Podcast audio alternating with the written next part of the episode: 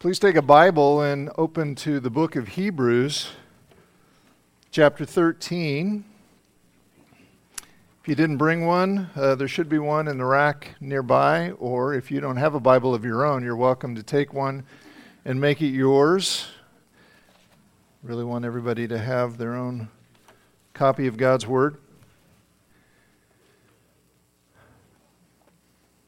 I was just thinking as we were singing that how strange those words would sound to somebody who maybe has never really heard the gospel of Jesus before or uh, had it explained. Uh, why would we be singing about blood? It sounds kind of gruesome, really, if you don't know why. Um, and we actually addressed that as a, in our study through Hebrews. It was back in chapter 9.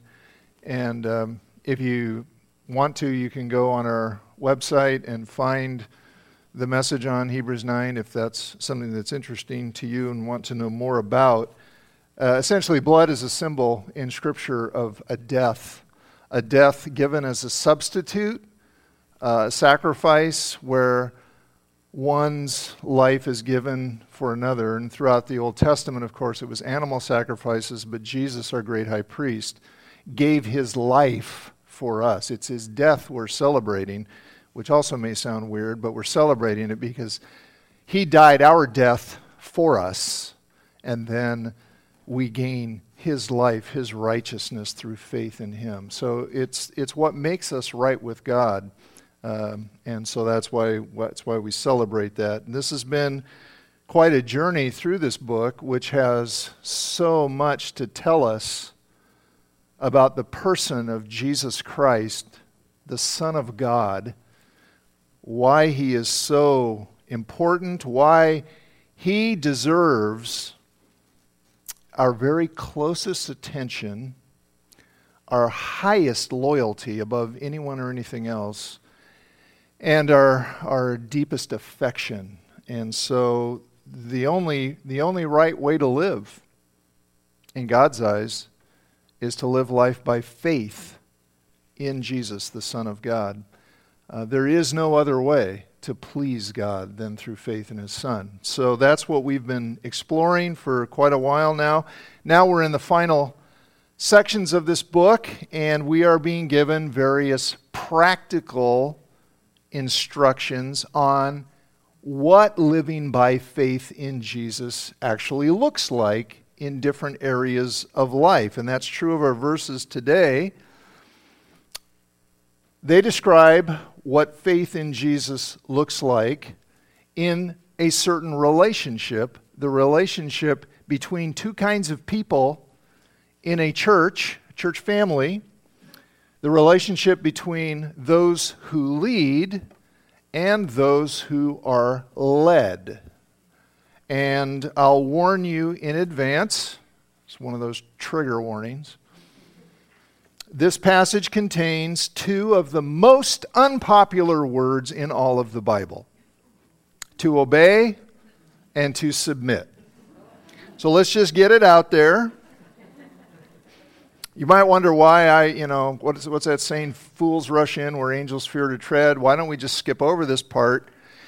Well, because this is Philida Bible Church, we love the Bible because of what it is. It is Scripture. That means it ultimately comes from God. All Scripture is God breathed, breathed out by God, and profitable. That means it's good for us. God gave it to us for our good, not to ruin our lives, but to give us life and joy and peace. And so, because He inspired all of Scripture for our benefit, even the parts we're not, you know, maybe as excited about when we first read them, uh, we're not going to skip over these words. We want to look at them. We want to do our best to understand them and receive them as good for us, intended by God for good for us, as good for us. But it, it might be worth asking why don't we like to obey and submit?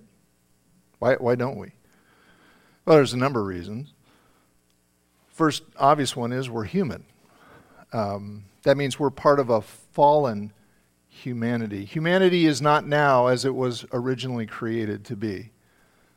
living in joyful relationship with our Creator. Uh, since we rebelled, we have all inherited a natural tendency to distrust authority, all kinds of authority, and ultimately the authority of God. Um, and we need His grace to overcome that sort of instinctive reaction. We just don't like anybody telling us what to do. We really don't. And if you have a hard time believing that, hang around some toddlers for a while. It starts early. It starts very early. We don't like being told what to do.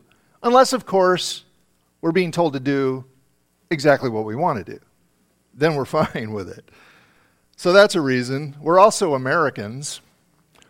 That means we've got a long history of challenging authority all the way back to when the colonists rebelled against King George. And I'm not saying whether that was good or bad, I'm just saying it's part of who we are. It's part of being Americans. And then let's, let's be honest the world is filled with lousy leaders. Lousy leaders, uh, leaders who demonstrate again and again that they are far more committed to their own selfish interests than they are to the interests of those they're supposed to be leading. And we see this in government, we see it in business, we see it in the home, we see it in churches. We see many examples of leaders who abuse their authority for personal gain. And then one more reason uh, what the Bible means when it talks about obey and submit is frequently misunderstood. And so we're reacting to actually a misunderstanding. Um, and it's been so misunderstood that we hardly have the patience to even listen to an explanation of what it really means, what the Bible is actually teaching. So you got lots of reasons, but the fact remains the fact remains that God's word calls all believers in Jesus Christ to obey and to submit to various kinds of human authority. And Jesus himself showed us something we must remember.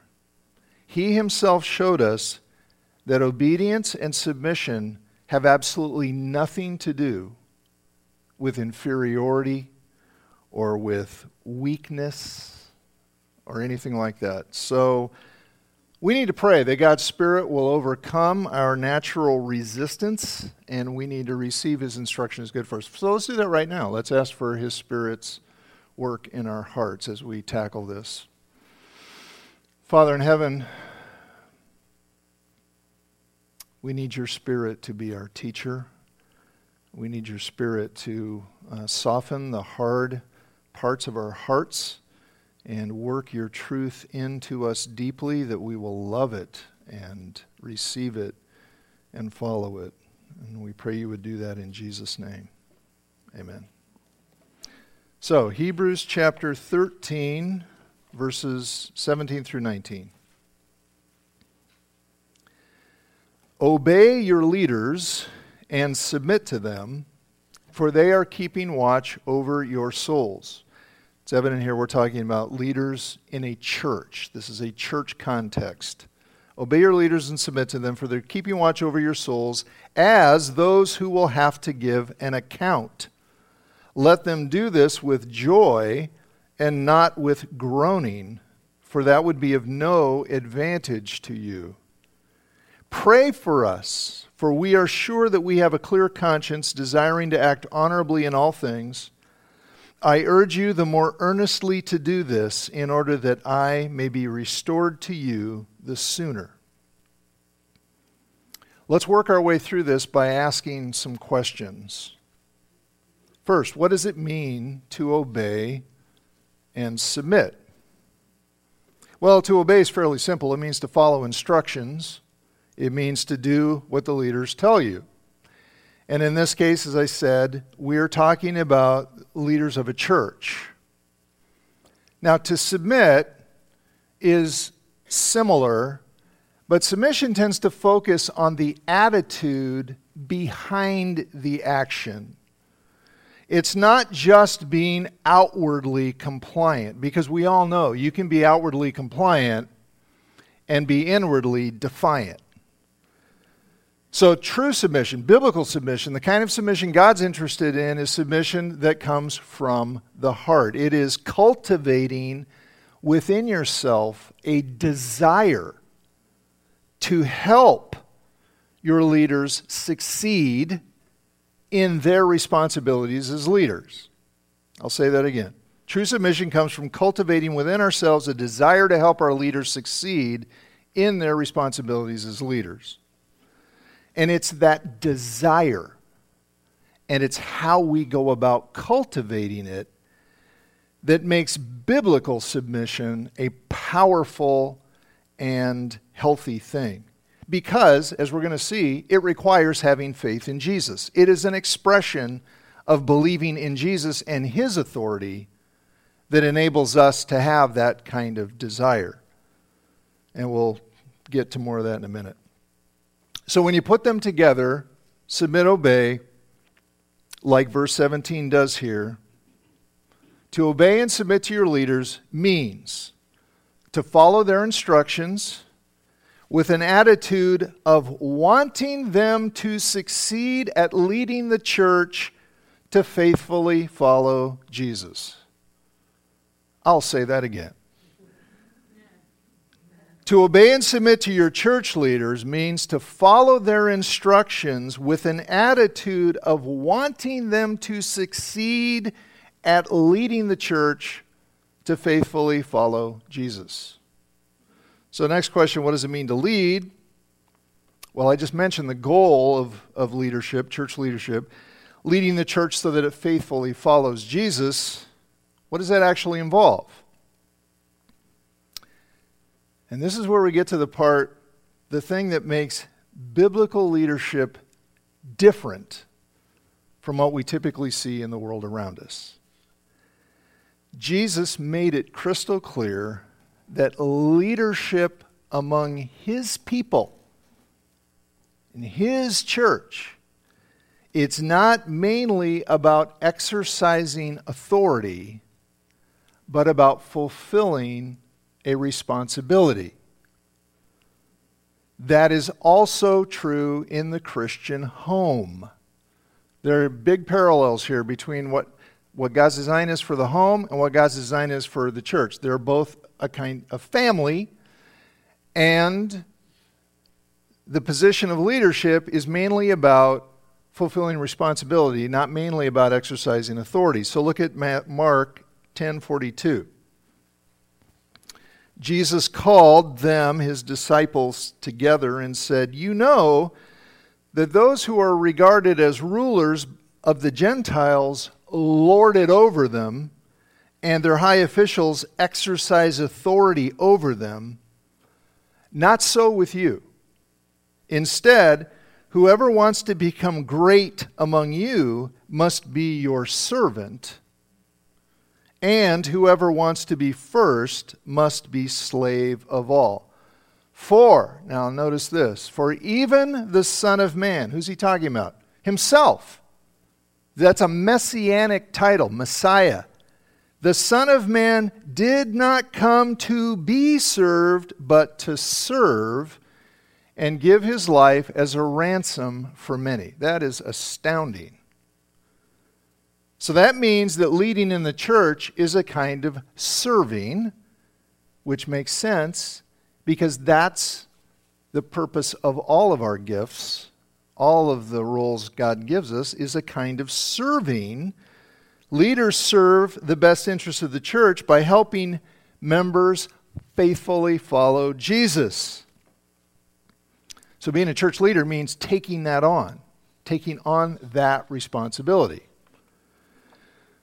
Now, that does not mean they don't have any authority. That doesn't mean they don't have the authority to make decisions for the church or give directions to the church. Clearly, they do because this passage uses the words obey and submit. But it's important to understand what their authority is for. Their authority empowers their responsibility. If you've ever been given a responsibility with no authority, you know how frustrating that is. You know, here, you got this responsibility, but you have absolutely no, no power to carry it out. Well, that, no. But the, the power or the authority empowers the responsibility to influence us as a church toward greater obedience to the Lord Jesus.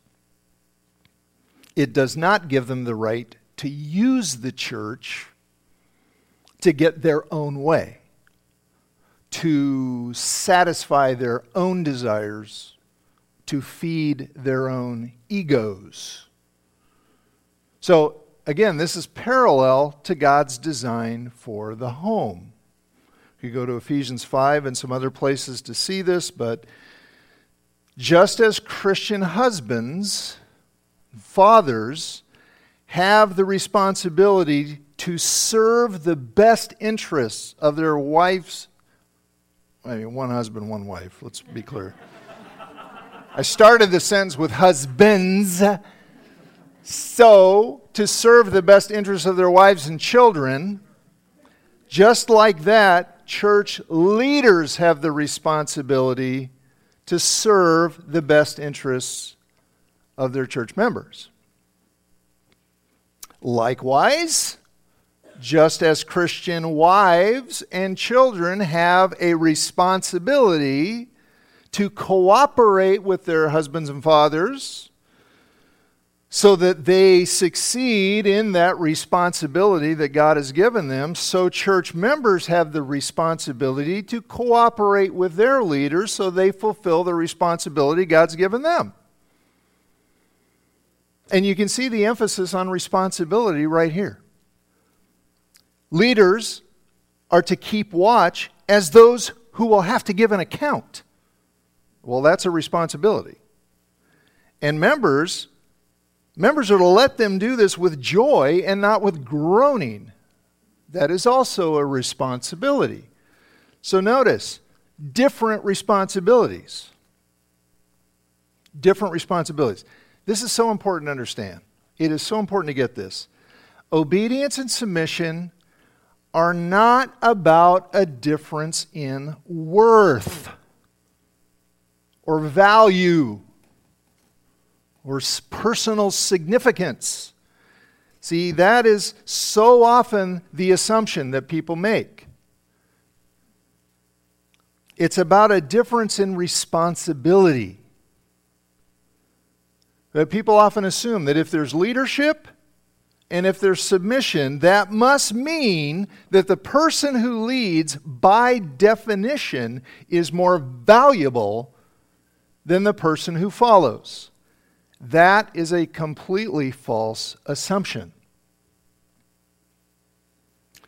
So, you know, that becomes really, really relevant in the home. If, if uh, the husband's called to, to, to lead, be head of the household, you know, people immediately assume, well, that must mean that the Bible thinks there's something wrong with women, something defective, or what. That is not at all the case. It's a difference in role or responsibility. It's not a difference in value. And I know that. You say, well, how do we know that? Are you just saying that? You just trying to be, you know? No. We know it's true. We absolutely know it. You know why? Because there is submission, there is leadership, and there is submission within God, within the very being of God Himself. Okay, God is one God eternally existing in three persons Father, Son, and Holy Spirit, and each person shares fully in the divine nature, the Godness. So, whatever it is that makes God God, God the Father has all of it, God the Son has all of it, God the Spirit has all of it. Okay, they share equally in that divine essence. They are equal. But Equal does not mean interchangeable or same. That, that, that is a major point of confusion in our culture. To assume that equality means sameness, interchangeability. That is not what it means. And it's not true of God because the persons of God, though they share equally in the divine essence, have different roles or responsibilities. And we know that's true. It's God the Son who came and died on the cross. It was not God the Father, it was not God the Spirit. Look at John 5:22. Here's one example of this distinction in role. Jesus is speaking. He says, "For the Father judges no one, but has given all judgment to the Son." So there's a difference in role here with regard to judgment. That all may honor the Son just as they honor the Father. Whoever does not honor the Son does not honor the Father who sent him. So you see, there's a difference in judgment and there's a difference in sending. The Father has given all judgment to the Son. The Father sent the Son. It's not vice versa. But those differences say nothing about the relative worth or importance of the persons. In fact, notice we see that right here. God means for us to honor the Son just as we honor Him. See that? Same honor. Same, no difference in honor, no difference in value. Which means then that the reason that God calls some to lead and others to follow is not because leaders are more valuable than followers. You could nod here, and that would be okay. Okay, so what does what is the reason then? Why did God set it up this way? Why does God give some the responsibility to lead like this and others the responsibility to follow like this? Because we immediately assume, well, it's got to be it's got to be about us. It's got to be something about us, something about our intrinsic value, worth, everything. Well, what if it's not? What if it's not really about us? What if it's mainly about God? And you know what? It is. It is. It's mainly about God. The main reason God set it up this way is to help us understand who He is and how He relates to us and we relate to Him. So I mentioned there's leadership and submission within the very nature of God. So the Father sends the Son, the Son submits to the Father, but this is not at all demeaning or oppressive. It's a beautiful thing. The Father was not being selfish in sending the Son. You know, as if they flipped a coin and the father lucked out. That's not it at all. He sent the Son so that the Son would accomplish amazing things in order to display his worth so that we would honor him.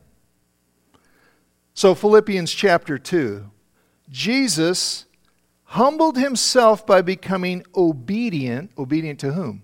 To the Father to the point of death and even death on a cross. Therefore, God the Father has highly exalted him and bestowed on him the name that is above every name, so that at the name of Jesus every knee should bow in heaven and on earth and under the earth, and every tongue confess that Jesus Christ is Lord.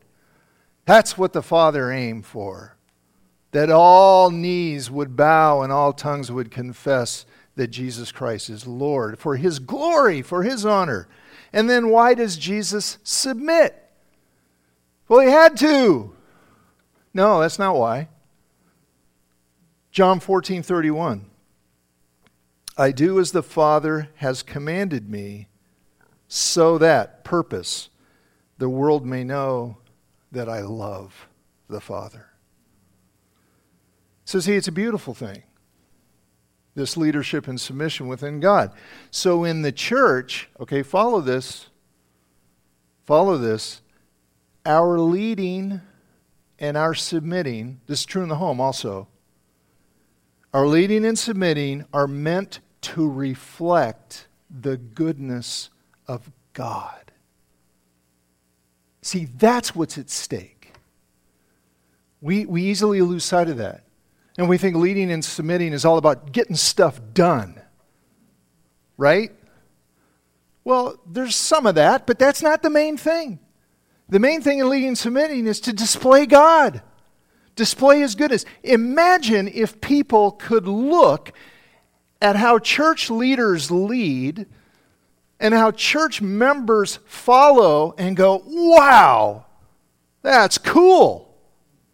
That's sure different from what you see in the world. How do you guys manage it?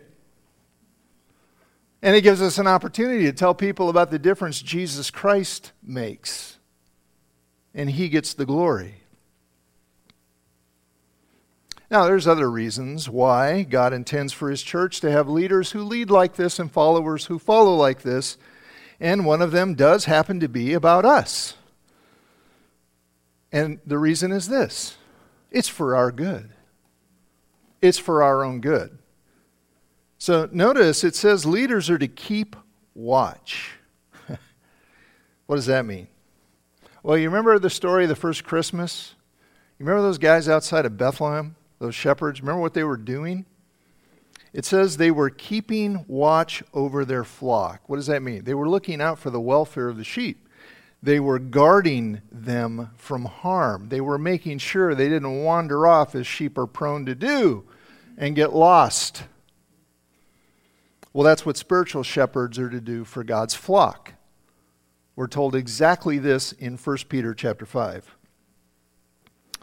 Here's Peter he says, To the elders among you, I appeal as a fellow elder and a witness of Christ's sufferings, who will also share in the glory to be revealed. Be shepherds of God's flock that is under your care, watching over them, not because you must, but because you're willing. See, there's that submission part. Leaders have to submit. Cultivating that willingness, as God wants you to be not pursuing dishonest gain, but eager to serve, not lording it over those entrusted to you, but being examples to the flock. Why do we have spiritual shepherds? Because we need spiritual shepherds to look after us, to guard us from harm, to help us not wander off. Well, how do they do that? by teaching us God's truth, reminding us of God's truth, because there are so many clever, persuasive falsehoods out there that we can fall prey to. Satan is an excellent liar. You know what makes a good lie? Sounds like the truth. He's a really good liar. So we need them to teach us. We need them to pray for us because we need God's help. We need them to keep us on mission. This is important. It's so easy, isn't it, to get off track with our own agendas, our own selfish pursuits, and lose tra- track of what God's mission is for us and we need them to be examples for us and show us what it looks like to rely on Christ in every area of life. They're not going to do it perfectly, but help us with examples. And now, this is an awesome responsibility. And it says they're going to give an account to God for it. Whoa!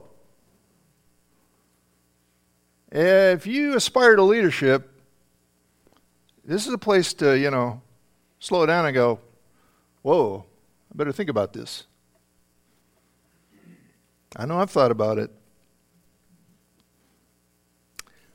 And because it's an awesome responsibility that they're going to give an account to God for, this is why God gives you, if you're not a leader, the responsibility to make their job easier by how well you follow. Do you know what this means?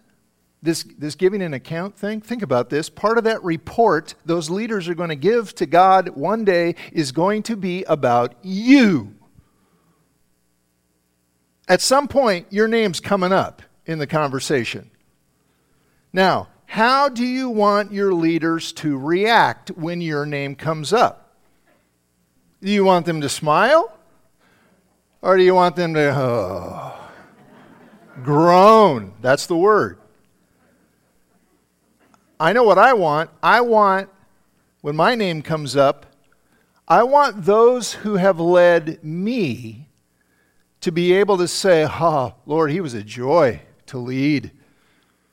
He was flexible, he was cooperative, and when he needed correction, he usually accepted it graciously. he loved you, he loved other people.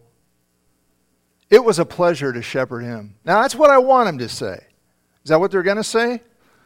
Well, it won't be perfect by any means. I hope that's most of it. Okay? I don't want my leaders to hear my name and groan. Oh, Lord, do we really have to talk about him?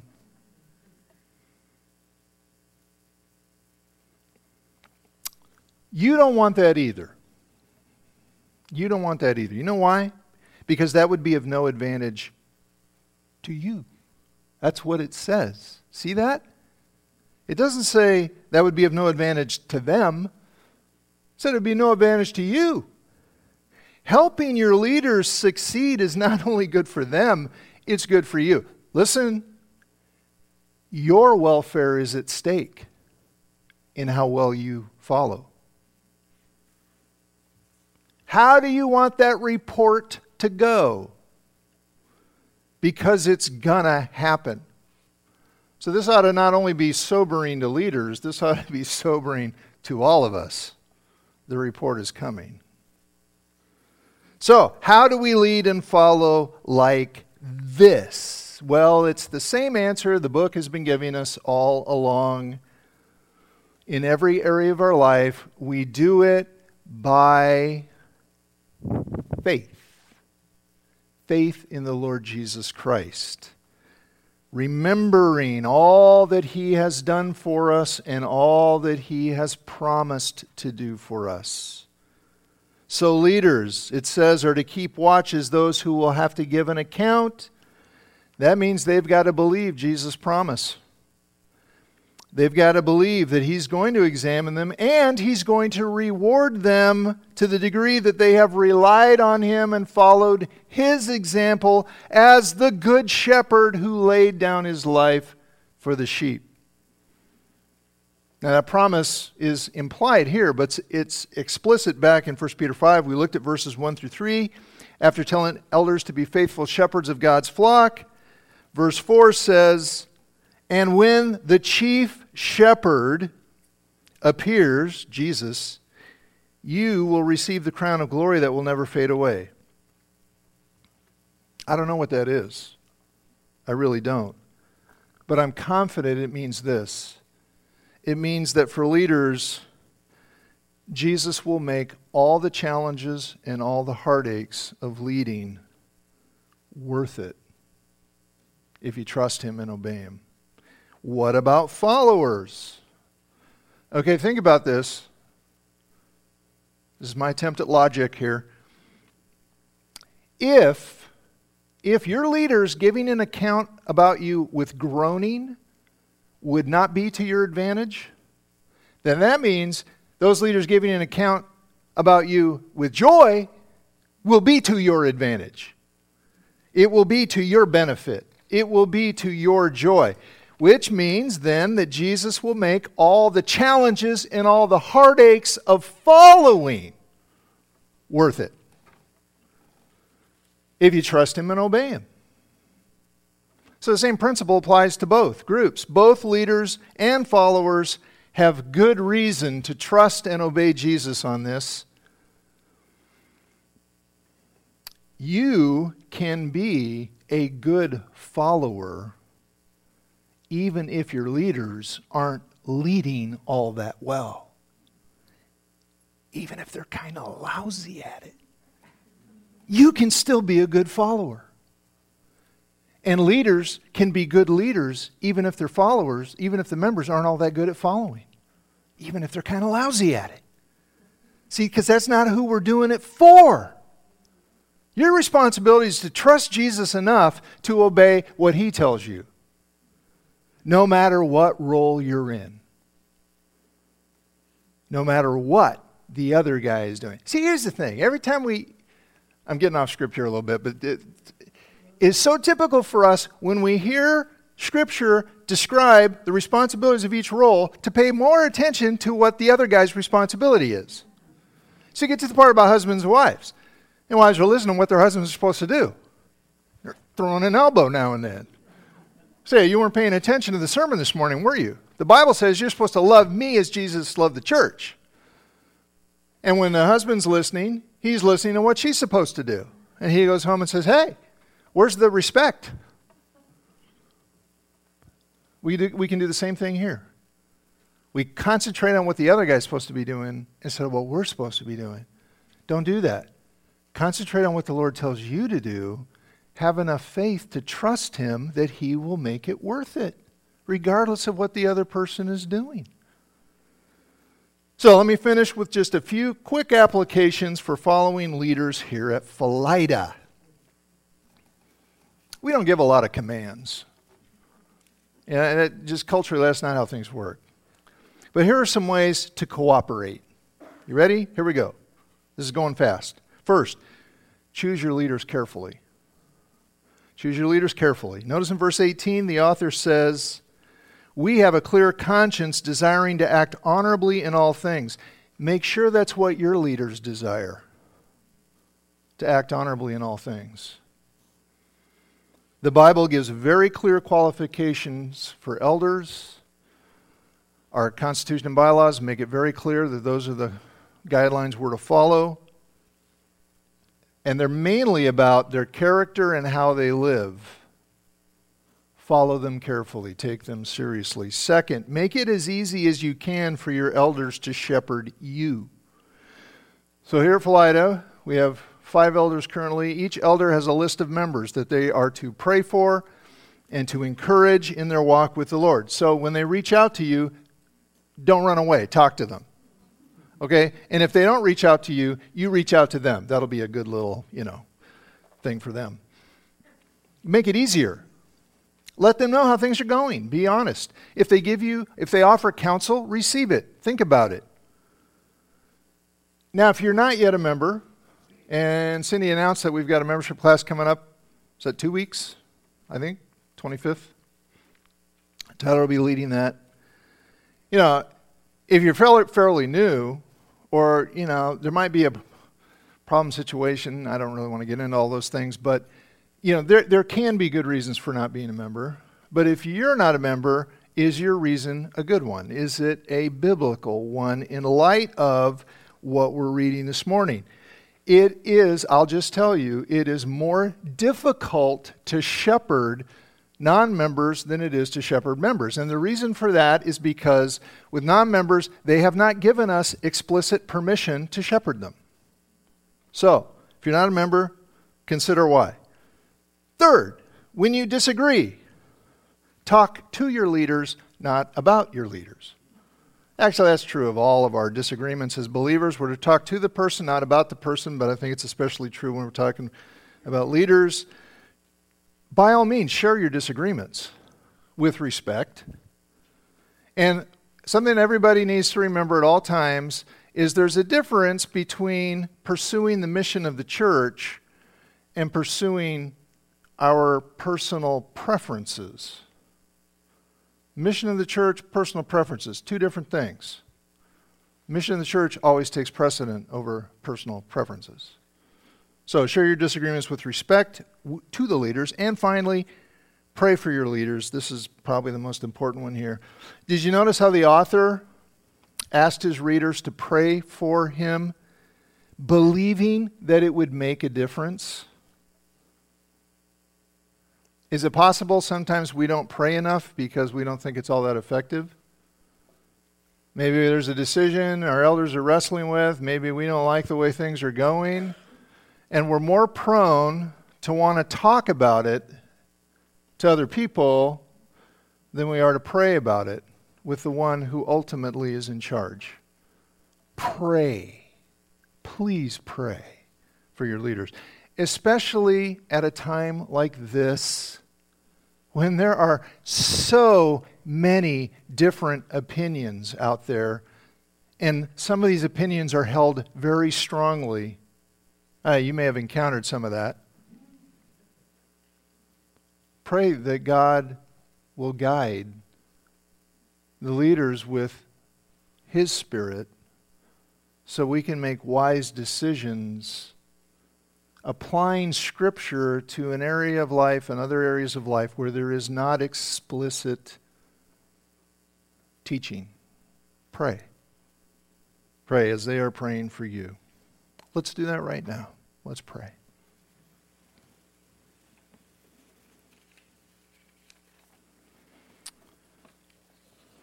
Our Father in heaven, thank you for uh, speaking to us and giving us clear direction. Help us, Lord, because um, this is an area it's easy to get, I don't know, confused or uh, struggle with this. So we pray you'd help us by your Spirit. Help our leaders lead as servants, desiring above all things that Jesus Christ would be the head of this church, and that would be practical, lived out in every area of our life together. That Jesus is the head, no one else is. And, Lord, that as all of us have opportunity to submit in various ways, Lord, may we, may we value submission as a beautiful Christ like thing. And will you help us submit well. For your glory, Lord Jesus, and for our good, we pray in, in your name. Amen.